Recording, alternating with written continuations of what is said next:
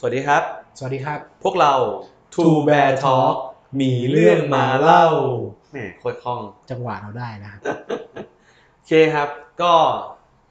สำหรับ EP นี้ คุยเรื่องอะไรดี เป็นเรื่องของผมมั่งโอเคตาเยอะแล้วเอานะครับเรื่องมันเยอะอะ ใช่ ก็จริงๆแล้วมันเป็นเรื่องที่ใกล้ตัวมากครับ พอดีอย่างที่บอกนะช่วงนี้ผมทำงานกับคู่กับ จริงๆก็ไม่ใช่ว่าคู่กับแล้วกันก็ทำงานในทีมแหละแล้วก็ในทีมมีสมาชิกที่เป็น visual designer ทีมมีกี่คนครับ ทีมผมมีรวมผมแล้วเนี่ยเป็น 4 คน มีตำแหน่งอะไรบ้าง ก็มีผมเป็น senior UX นะครับ อืม มี senior visual designer แล้วก็มี software developer software engineer น่ะสองคน อืมก็คือมีโปรแกรมเมอร์สองคนแล้วก็ดีไซเนอร์ถ้ารวมพี่ป๋อมด้วยก็สองคนเหมือนกัน ใช่โอเค ใช่ซึ่งซึ่ง visual designer คนนี้เนี่ย senior visual designer คนนี้เนี่ยก็จะเป็นคนที่โฟกัสงาน งาน visual งาน UI เนี่ยเป็นหลัก user interface เป็นหลักอ๋อโอ user เค interface design เป็นหลักอืมอ่าฮะทีเนี้ยผมก็จะเป็นเหมือนลักษณะการทำงาน research มาก่อน ไปพบเจออะไรมา แล้วก็ขึ้น flow คร่าวๆให้ขึ้นโฟล์ของ Product flow ของเอ่อผมเรียกว่า user flow อ๋ออ่าของ product โอเคใช่โอเคใช่ใช่ก็คือลักษณะการใช้งานกดแล้วไปไหน user กดนี้แล้วอะไรควรจะขึ้นมาอ่าหรือใช่ควรจะพาไปไหนต่อใช่สิ่งนี้เราเรียกว่า user flow อ๋อนะครับทีนี้เนี่ย มันก็มีการทำงานที่มีช่วงเรียกว่าช่วงรอยต่อบางทีผมอาจจะต้องไปโฟกัสงานอื่นเช่นงานอืมรีเสิร์ชหรือว่างานอื่นๆที่ต้องไปหา opportunity ข้างนอกหรือต้องออกไปข้างนอกอะไรเงี้ยครับ ก็เลยจะมีรอยต่อกับ visual designer ที่เราต้องส่งมอบงานให้ที่เป็นอ๋องานพาร์ท UX โอเค งานงาน part ที่เป็น user experience อืม design ใช่ ทีนี้เนี่ย มันก็มาพบว่า เฮ้ย ผมก็เดินไปหาพี่ที่เป็น senior visual designer บอกเฮ้ยพี่พี่ไอหน้าเนี่ยมันที่มาที่ไปเป็นยังไงอะไรเงี้ยซึ่ง ซึ่งมันก็มีเขาเรียกว่ารอยต่ออะไรบางอย่างที่สมานไม่ลงในในโอเคหน้านี้ เช่นอาจจะแบบขาด information เออขายอินโฟเมชันอะไรบางอย่าง หรือแบบ เออเฮ้ยกดหน้านี้แล้วมันไม่มีไปต่ออะไรอย่างเงี้ยก็เลยรู้สึกว่าเฮ้ยที่มาที่ไปของงานดีไซน์มันเริ่ม มี gap มันเริ่มมีความผิดพลาดอะไรบางอย่างอืมผมก็เลยใช้ประสบการณ์ส่วนตัวจากการทำงานที่อ่าที่ที่ที่ที่บริษัทเก่าครับนะครับที่ทำงานกับ developer ครับซึ่ง developer เนี่ยเขาทำงานในที่เป็นแวดล้อมเอ่อเอจายเนาะอืมแล้วก็เขาก็มีเขาเรียกว่าความเชื่อในการแลกเปลี่ยนความรู้ซึ่งกันและการถ่ายทอดงานด้วยกัน แล้วก็มีไอเทมหนึ่งที่เขาทำงานด้วยกันเนี่ย มันมีสิ่งนั้นเนี่ยมันเรียกว่า pair programming ก็คือเป็นวิธีการทำงานของ developer ใช่ วิธีการเขาก็คือ มีการ์ดงานหนึ่งงาน เขานั่งทำด้วยกันสองคน คนหนึ่งอาจจะเป็นคนที่เป็น senior หน่อย อีกคนหนึ่งอืมเป็น junior หน่อยอืมนั่งทำงานด้วยกัน เพื่อจุดประสงค์คือให้ ให้รู้ที่มาที่ไปของการทำงานโค้ชชุดนี้ แล้วก็ junior เองเนี่ยก็จะได้เขาเรียกว่าเรียนรู้เรียนรู้ด้วย learning curve โตขึ้นด้วย อ๋อเอ้ยผมเคยอ่าน pair programming แบบเว็บไหนไม่รู้จำไม่ได้ เขาบอกว่าอืมจริง ๆ มันมีหลาย concept เหมือนกันครับเช่นบาง concept อาจจะเป็นคนหนึ่งโค้ดคนหนึ่ง test อ่าไปเลยอะไรอย่างเงี้ย review code กันหรือเปล่า ใช่ใช่ใช่ใช่อะไรก็อาจจะเป็นอย่างนั้นด้วยครับใช่ไหมอ๋อออ่าทีนี้เนี่ยผมก็เลยมองว่าเฮ้ยเคาเจอเนี่ยแม่งดีนะเว้ย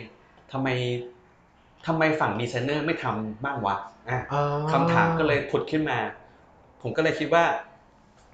เออพี่ ผมก็บอกพี่เขาพี่พี่ผมว่า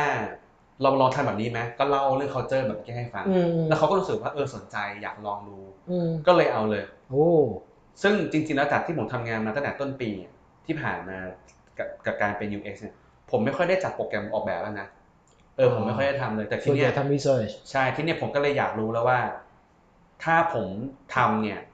ไองานที่ผ่านๆมามันจะเป็นยังไงบ้างด้วยอะไรเงี้ยอืมก็เลยบอกพี่บอกบอกพี่เข้าไปว่าพี่ เดี๋ยวผมนั่งทำเลยนะเดี๋ยวผมจัดโปรแกรมแล้วพี่บอกผมเลยว่าผมต้องทำอะไรบ้าง ลองสลับกันดูอ่าลองสลับกันดูอืมแต่ทีนี้เนี่ยผมขออย่างหนึ่งเวลาเราจะพูดให้ทำให้ว่าให้ทำอะไรอะเราจะมีคำถามกันเสมอ ซ้อนไปตลอด เช่น ถ้าพี่บอกว่าป๋อมป๋อมพี่ว่าอันเนี้ยใช้เอ่อบอททอนที่เป็นวงรีใช้อืมบอททอนที่เป็นวงกลม ใช้อันนี้เป็นมุมมนอ่าผมจะถามพี่กับทันทีว่าพี่ครับทำไมต้องเป็นมุมมน ทำไมต้องเป็นวงกลม ขอให้เป็นขอบวกกับเหตุผล ใช่อืมถ้าพี่ไม่บอกเหตุผล ผมจะถามเหตุผล อืมอ่าแล้วถ้าเกิดสมมติกลับกันเลยสมมติว่าผมทำอยู่ แล้วผมกำลังจะวาดเจ้าสิ่งนี้ ให้พี่ถามผมกลับด้วยว่าทำไมวาดสิ่งนี้ออกทำไมปอมถึงวาดเฮ้ยสิ่งนี้ดีออกมาดีอะใช่อันนี้เป็นการแลก knowledge ซึ่งกันและกัน เพราะว่าเราจะได้รู้ด้วยว่า แนวคิดที่มาที่ไปหรือว่าเราใช้ design principle อะไรหรือ heuristic เอ่อเขาเรียกว่า แนวเอ่อเหตุเหตุผลของการออกแบบอืมมคืออะไรอืมเช่น อ๋อ สิ่งนี้ออกแบบมาเพื่อจะได้เป็น information ให้กับ user สิ่งนี้ทำออกมาเพื่อเป็น progress อะไรบางอย่างให้ user รู้สถานะของตัวเองกันทำงานอะไรก็ว่าไปมคือต้องมีเหตุผลนะครับ สมมุติว่ามันมีเหตุผลอะไรบางอย่างที่มันจับต้องไม่ได้ มันเริ่มรู้สึกว่าคิดเอาเองเออเองเนี่ยอ๋อเราจะเริ่มทำสิ่งเนี่ยเป็นไอเทมที่ผมอะ ใช้ในการสอน UX ด้วยนะครับอืมในคือในในในคลาสผมจะเรียกสิ่งนี้ว่า competitor analysis คือสมมุติว่า ถ้ามันมีหน้าเอาไว้กรอกสมมุตินะครับ เป็นหน้ากรอกเอ่อเกี่ยวกับเรื่องเงินอืมสมมติ credit card อะไรเงี้ยเราถ้าเราคิดกันแล้วแล้วมันตกผลึกกันไม่ได้ ไม่ได้ไม่ไม่ได้ยังยังไม่ได้ solution ที่ดีออกมา เราจะเริ่มหา competitor research กันแล้วว่า มี solution แบบเนี้ย ที่อื่นอีกไหมอ๋อคือที่ทำแบบเดียวกันไปก๊อปปี้มาเอ่มไม่ผมอ๋อไม่เรียกว่าอย่างนั้นผมเรียกว่าไปศึกษาดีกว่าอ๋อโอเคโอเคแล้วดูว่าแต่ละที่มันมีความแตกต่างยังไงอ๋อแบบดูข้อดีข้อเสีย ดูข้อดีข้อเสียอ๋อแล้วเอามาปรับใช้ คือผมเชื่อว่าหลาย ๆ อย่างมันจะมีแนวคิดของมันอยู่ อืมยกตัวอย่างเช่น layout ของของเอ่อ messaging ที่มีข้อความเข้ามาเนี่ยอืมมันมีอะไรบ้าง อาจจะมีสมัยก่อนเลยอาจจะมี MSN อ๋อ สมัยต่อมาอาจจะเป็น Gtalk สมัยต่อมา MSN นี่แบบบอกอายุเลยนะครับ เคยเล่น PIRCH ไหมครับคุณ เออไม่ไม่ไม่รู้จักอะไรเออผมผมอ่าน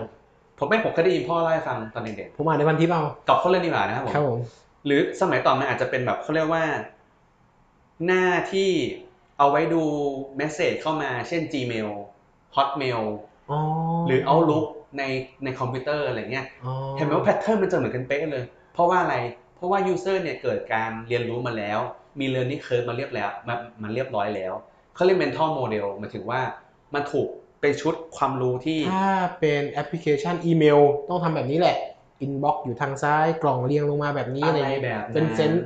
มันกลายเป็น sense ของ user ไปแล้ว ใช่ อ๋อ หรือ navigation bar อะไรแบบเนี้ยคือคือมันมันเขาเรียกมันจะมีชุดความรู้ที่เราอะถูกเรียนรู้จาก สิ่งอื่น ๆ มาเรียบร้อยแล้วอ่าอ่าแต่แต่นะครับ การทำงาน UX เนี่ยสุดท้ายแล้วผมจะบอกสิ่งนี้เสมอว่าให้ย้อนกลับไปที่ user ด้วยว่ากลุ่ม user เนี่ยเป็นใครอืมเช่นสมมุติว่าบางที เราบอกว่าสิ่งเนี้ย ทุกคนน่าจะรู้แหละ แต่ไม่ เพราะว่าอ๋อแน่ใจเหรอกลุ่ม user ผู้สูงอายุเขาเคยถูกเรียนรู้มาแล้วเหรอ อาจจะมี experience คนละแบบกัน ใช่ เพราะฉะนั้นเนี่ยนี่มันมันมันถึงเรียกว่า user experience คือการกลับย้อนกลับไปที่ user ว่าเขาเป็นใคร และเขามีชุดความรู้อะไร มาก่อนหน้านี้หรือเปล่าอะไรอย่างเงี้ย frame of reference เป็นยังไงเออมันมันมันถึงมี process ที่เรียกว่า user research ไงอืมกลับไปถามกลับไปหา user ว่าเขาเป็นใครกลุ่มนี้มันมีอยู่จริงหรือเปล่า แล้วเขามีพื้นเพพื้นหลัง background experience เกิดขึ้นอะไรยังไงมาบ้างแล้วเอามาแมปด้วยกันแล้วก็สร้างออกเป็น persona ได้อะไรอย่างอืเงี้ยมคือนั่นแหละไอ้นี่ผมย้อนมาเรื่องนี้ได้ยังไงนะเอ่อ ทำความเข้าใจ user ใช่ใช่ก็คือ design principle ใช่ ตรงเนี้ยมันก็เลยเป็นการ pair โปรเอ่อ pair designing เออ pair pair designing อ๋อใช่ เพราะฉะนั้นเนี่ยจริง ๆแล้วอะผมอะก็เลยรู้สึกว่าเฮ้ยไอพิธีกรรมหรือว่า culture แบบนี้เนี่ยมันมันน่าจะมีคนทำมาก่อนนะ ผมก็เลยย้อนกลับไปรีเสิร์ชดูว่ามันมีหรือเปล่า แล้วมันมีจริงโอ้ๆ ซึ่งในต่างประเทศเนี่ยเขียนบทความไว้ไว้บนมีเดียมว่าชื่อว่า design pairing ครับอ๋อใช่เพราะผมไม่รู้ไงว่า ตอนนั้นผมจะเขียนบล็อกเรื่องนี้อะตอนนี้ต้องบอกกันว่าบล็อกเนี่ยกำลังเขียนอยู่ครับหรือหรือตอนฟังนี้อาจจะเขียนเสร็จแล้วก็ได้นะมีเป็นความเป็นไปได้ ก็คือผมอะกำลังจะจั่วหัวเรื่องนี้แล้วผมรู้สึกว่า pair designing คำมันแปลกๆว่ะกัมมามันแปลกๆก็เลยลองไปหาดูอ๋อมันมี design pairing อยู่อ๋อแล้วต่างประเทศอะก็ทำกันมาเรียบร้อยแล้วอ๋อแล้วเป็นไงบ้างครับผลลัพธ์ คือผลลัพธ์ดีครับ แต่จริงๆเราต้องทำอย่างต่อเนื่องอ๋อถามถามว่าทำไมต้องทำอย่างต่อเนื่อง เพราะว่าเนื่องจากลองคิดดูครับมันเป็น culture ที่มันใหม่มากอืมถ้าไม่เคยทำมาก่อนเลย เขาจะรู้สึกว่าว้าว มันดี แต่มันจะมันมันจะเป็นแบบชั่ววู่ชั่ววามอะ เขาเรียกว่าชั่วครู่ชั่วคราวเออชั่วครู่ชั่วชั่ววูชั่ววามขับประเทศไหนวะเฮ้ยชั่ววูชั่ววามชั่วครู่ชั่วคราว ใช่ เออ ผมรู้สึกเพราะว่าหลังจากนั้นมาผมก็ไม่ได้ทำต่อ แล้วก็จะกลับมาอีหลอกเดิมอ่าใช่ทีเนี้ยก็เลยพยายามจะคี c ค l เ u อร์อย่างเงี้ยอยู่เรื่อยๆก็เลยก็เลยยังมีทำอยู่บ้างครับ เป็นประจำเป็นประจำอาจจะแบบ sprint ละครั้ง ก็คือ sprint ในคือสองอาทิตย์ใช่ไหมอืมก็เอ้ยพี่ผมว่า ทุกวันนี้ของ sprint เนี่ยเรามานั่งเอ่อ design pairing กันดีกว่า design pairing เออผมว่ามัน work ดีอะไรเงี้ยก็อืมผลลัพธ์จริงๆแล้วมันออกมาดีครับหมายถึงว่าตอนนั้นนะที่ผมนั่งทำอะคือมันเสียเวลาด้วยกันหนึ่งวันอืมตอนหนึ่งหน้านะแต่มันจบไงมันเคลียร์มันไม่มีอะไรที่ว่าหลังจากนั้นแล้วเราจะมาแบบมามาถกเถียงกันอีกอะมันไม่มีแก้ไปแก้มาเออมันไม่แก้ไปแก้มา แล้วทำให้ developer เองอะก็รู้สึกว่าฝั่งโซนดีไซน์อะคุยกันเคลียร์แล้ว เขาจะมั่นใจในการทำงาน ลงมือได้เลยเออลงมือได้เลยชัวร์ๆจะแบบไม่ไม่ระแวงจะไม่ตั้งคำถามหรือจะอะไรอย่างเงี้ยอืมแต่สุดท้ายนะ ก็ยังกลับมาที่ manifesto agile นะว่า เราก็ต้องมีการเปลี่ยนแปลงในอนาคตเพื่อให้ product มันดีขึ้นนั่นแหละอืมนะครับก็ประมาณนี้ไม่เอาเออถามดิเออมีข้อแยกข้อดีข้อเสียให้หน่อยได้ไหมเออข้อดีอย่างที่บอกเมื่อกี้ผมพูดแต่ข้อดีหมดเลยนะใช่ใช่จะจถามริงๆมันข้อเสีมียข้อเสียอยู่คือ effort ครับอืม เนาะถ้าถ้าอย่างโซนที่เป็น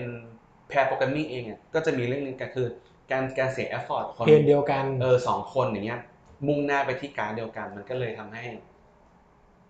สูญเสียการโฟกัสงานอื่น ๆ ไปอะไรเงี้ยแต่ถามอืมว่ามันแลกมากับความเข้าใจเนอะเขาอืมได้รู้ที่มาที่ไปด้วยอะไรเงี้ย มันก็โอเคถามว่าคุ้มไหมมันก็คงแล้วแต่สปรินต์ด้วยเพราะแต่ละสปรินต์ก็จะมีเขาเรียกว่า ROI หรืออืว่าม return on investment ที่มันต่างกัน เช่น สปรินต์นี้ผมอยากจะมีเป้าหมายว่าทำให้ทีมมี knowledge base ที่เท่ากัน เออเข้ากันไปด้วยกันอืมอะไรเงี้ยเออเน้นเรื่องการสื่อสารที่ดีขึ้นอะไรเงี้ยอืมอะไรอย่างนั้น เพราะว่า ถ้าวันเนี้ยเราทิ้งเรื่องนี้ไว้และ ให้มันเป็นปัญหาไปเรื่อยๆ กัดกินไปเรื่อยๆอ๋อมีดีไซน์มาเดี๋ยวแก้เอามีดีไซน์มาเดี๋ยวก็แก้ แก้ไปเรื่อยๆแหละไม่ต้องสนใจหรอกอย่างเงี้ย มันก็กลายเป็น culture ของการแบบไม่ต้องสนใจหรอกว่าถูกหรือเปล่า แค่ทำไปแล้วก็แก้อย่างเงี้ยอ่าผมว่ามันไม่ work definition of done มันก็จะใช่ไม่เหมือนกัน เพราะฉะนั้นเนี่ยเราควรจะทำไปแล้วตั้งคำถามไปอืมไม่ชัวร์ก็คือ research ไม่ชัวร์ก็คือทำไปออกออกไป test อืมด้วย wireframe ก่อน นี่คือสิ่งที่ผมเน้นกับเอ่อ visual designer เสมอเลยว่า ให้เริ่มงานด้วย wireframe ก่อน อย่าเพิ่งลงงานดีไซน์ที่โปรแกรม เพราะว่าลองคิดดูว่าวันเนี้ย เราอะวาดวาดกระดาษอะแป๊บเดียวเองนะมันจบ แล้วยืนคุยกันตรงหน้ากระดาษอะอืมมันจบที่กระดาษแล้วมันแก้ที่กระดาษอะหลายเวอร์ชั่นมากเลยนะแต่ไอหลายเวอร์ชันของของบนกระดาษอะมันจบภายในหนึ่งชั่วโมงอะอืมอืมแต่เราลงโปรแกรมไปอะมันเป็นนิสัยของดีไซเนอร์ที่ผมเองก็เป็นนะคือจะ alignment สีโอเค มันจะมีความเอ้ยแบบสีไม่ไม่เข้าอะอะเปลี่ยนสีความสวยงามเออมันมีเรื่องความสวยงามมันมีเรื่องแบบ pixel perfect เข้ามาอะไรอ่าเงี้ยอ่าอ่าอ่าโอ้โอโหเคต้องตรง grid นะต้องโอ้โหมันเยอะนั่นแหละเพราะฉะนั้นน่ะจบที่กระดาษก่อนอ่าโอเคที่แบบไม่ต้อง perfect มากเออเพราะเราอยากได้ไอเดียที่ถูกก่อน ใช่ใช่อืมเพราะฉะนั้นคำแนะนำคือ อาจจะเริ่มจากคุยเยอะๆอาจจะแบบไป standup meeting บ่อยๆ แล้วก็เริ่มคุยปัญหาว่ามีอะไรอะเสร็จแล้วถ้าเกิดเรารู้ว่าหน้านี้มันยังไม่จบลองเขียนบนกระดานก่อนไหมกระดานมันไอปากกาไว้บอร์ดมันลบง่ายเอามือถูๆก็หายแล้ว หรือแปลงลบ มันแป๊บเดียวเองอะไรอย่างเงี้ยอะเสร็จแล้วมันเริ่มคลาฟขึ้นมันเริ่มไอเดียมากขึ้น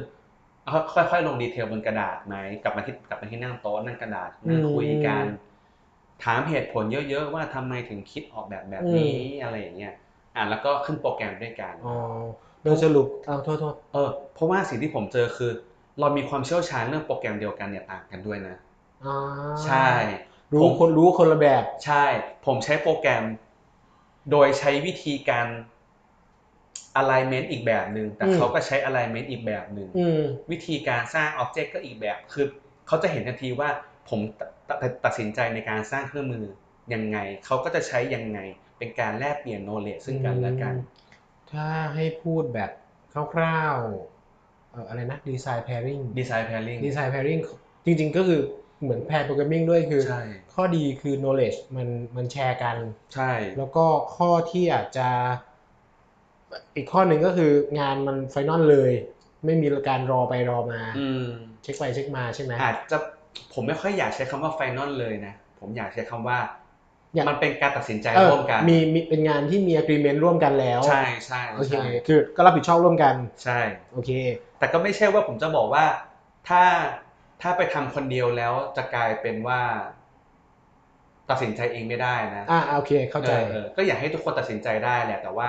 ขออย่างเดียวเลยคือให้มีที่มาที่ไปมีเหตุผล อืมก็แสดงว่าข้อดีข้อดีของมันก็คือเราเข้าใจกันมากขึ้นแหละใช่เข้าใจในการดีไซน์เห็นโนเล e ใหม่ๆใช่ที่ที่ใช่แต่ละคนมีต่างกันใช่ใช่ใช่ข้อเสียคือ effort ใช่ productive อาจจะใช่น้อยกว่าใช่แยกกันทำใช่แต่ก็อยู่ที่อยู่อยู่ที่เป้าหมายของแต่ละ sprint อืมอยู่ที่เป้าหมายของแต่ละ stage ของ product เพราะบางที stage ของของ product บางอย่างก็รอไม่ได้อืมอาจก็จะบอกว่าอันนี้แปะไว้ก่อน ผมเข้าใจนะ มีเหตุผลนะอะไรอย่างเงี้ยแต่ว่า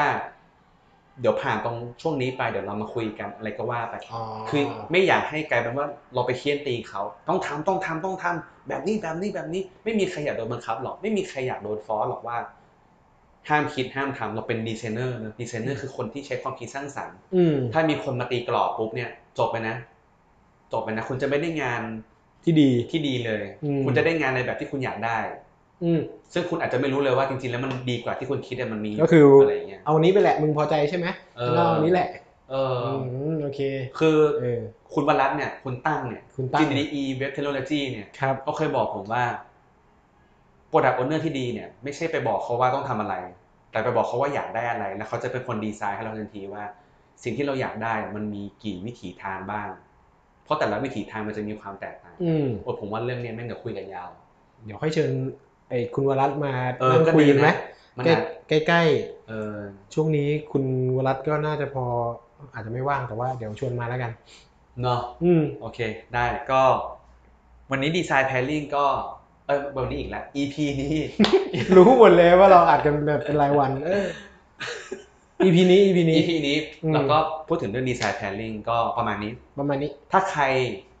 สนใจอยากจะลองทำเอก็ลองอยากรู้ detail เพิ่มอะไรเงี้ยเออปรึกษาได้อีกบล็อกมาก็ได้นะอืมหรืออยากเนี่ยฟังแล้วปุ๊บแล้วแบบลองทำเลยก็ได้นะ อยากลองอะลองเลย แต่ว่าสุดท้ายคืออยากให้คุยกันเยอะๆแหละเป้าหมายมันใช่คือมันมันคือเรื่องการ communication internal ในทีมอะคือใช่เราเน้นคุยกันเยอะๆไม่ใช่แบบทำงานเสร็จแล้วมาโผล่อีกทีนึงอะไรเงี้ยอืมถ้าไม่ถ้า ไม่อยากให้เป็นอารมณ์ว่าไม่มั่นใจ แล้วไปถามนะ คืออยากให้มี suggestion แล้วค่อยไปคุย ผมใช้คำนี้ดีกว่าอืมผมไม่ใช่แบบเฮ้ยพี่เขาจะโอเคไหมนะ ถามเขาเลยดีกว่า อย่างเงี้ยไม่เอา ผมอยากให้ทุกคนน่ะมี suggestion ของตัวเอง คือ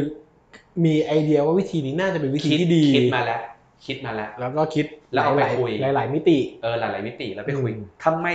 ทำไมถึงต้องเป็น solution นี้ เพราะอะไร อืมอะไรอย่างเงี้ยผมว่าอย่างเงี้ยช่วยกันได้ โอเค เยี่ยม ครับ ก็สำหรับ EP หน้าถ้าเกิดใครมีคำถามหรือข้อสงสัย อยากจะให้เราพูดเรื่องอะไรก็ inbox มา inbox มาที่เพจได้อ่า facebook.com slash two two bears bears talk talk สอง b e a r s t a l k ใช่นะครับแล้วหรือถ้าเกิดสมมุติเราจะไปดูที่ Podbean เนาะก็พิมพ์คำว่า t w o b e a r s t a l k to bear talk to best talk อื้อหือกระเด็นมานี่เลย ครับผม ก็สำหรับ EP นี้ขอบคุณมากครับ ขอบคุณครับ สวัสดีครับ สวัสดีครับ